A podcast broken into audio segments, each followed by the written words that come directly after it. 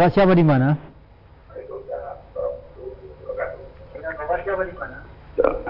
Dengan dari hamba Allah di Purworejo. Silakan Bapak di Purworejo. Ya, terima kasih. Assalamualaikum warahmatullahi wabarakatuh, Pak Ustaz. Waalaikumsalam warahmatullahi wabarakatuh. Yang saya tanyakan, umpamanya saya di perjalanan waktu luhur, nah itu saya nggak bisa eh, luhuran, Nah, saya saya double sama asar itu gimana itu, anu, Pak?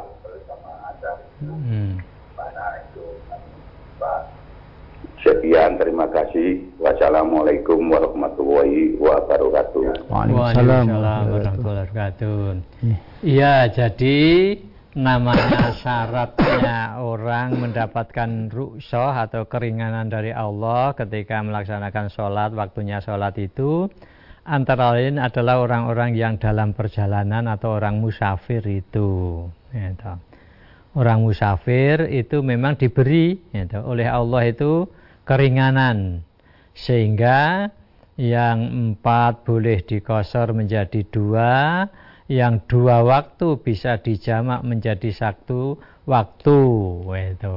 Nah, sehingga anda kata dalam perjalanan ya, dalam perjalanan apalagi kalau misalnya naik kendaraan dan sebagainya apalagi kendaraan saja kendaraan umum yang tidak mungkin kita itu bisa mengatur jalannya kendaraan itu lah itu boleh saja gitu.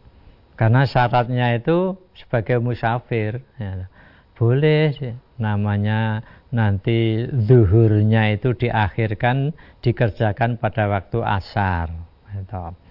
waktu asar dan boleh juga yang empat rakaat empat rakaat zuhur empat rakaat asar empat rakaat itu diringkas menjadi dua rakaat dua rakaat itu. Nah itu dibolehkan. Jadi yang demikian itu boleh kalau di dalam per, perjalanan, dalam musafir itu. Nah siapa dan berapa jaraknya orang sudah disebut menjadi orang musafir itu. Gitu. Nah orang yang sudah dikatakan sebagai orang musafir itu itu ketika Rasulullah pergi satu dari Madinah ke Musdalifah itu itu sejarak sejauh 12 km.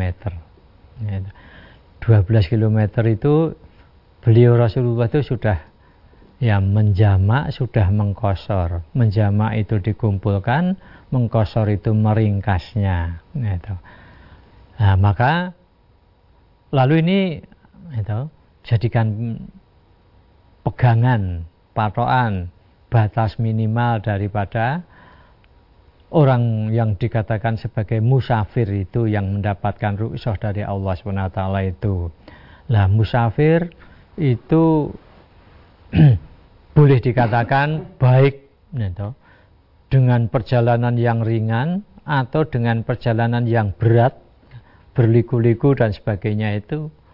itu. Kalau zaman sekarang ini 12 kilo itu sudah boleh dikatakan pakai kendaraan itu sebentar aja sudah sampai tidak tidak jalan kaki pakai kendaraan itu sudah sampai. Tapi bukan berarti terus ini penggugur daripada rukshoh itu tidak.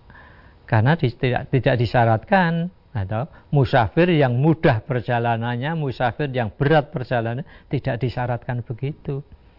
Tapi namanya musafir ya pokoknya keumuman lafadznya musafir itu bepergian atau walaupun dengan perjalanan yang ringan, mudah, ya, tahu, pakai kendaraan, kendaraan sendiri, kendaraan itu gampang sekarang ini. Sejauh itu sudah boleh. Ya, tahu. Sebagai musafir dikatakan musafir itu. Nah, jadi kalau di dalam kendaraan waktunya zuhur misalnya kok masih di dalam kendaraan apalagi kendaraan umum itu tadi nanti boleh diakhirkan zuhurnya itu sehingga dikerjakan pada waktu asar namanya dijamak itu Bapak. Ya tahu. jadi ke, boleh saja dikerjakan dengan jamak kosor bagi musafir itu gitu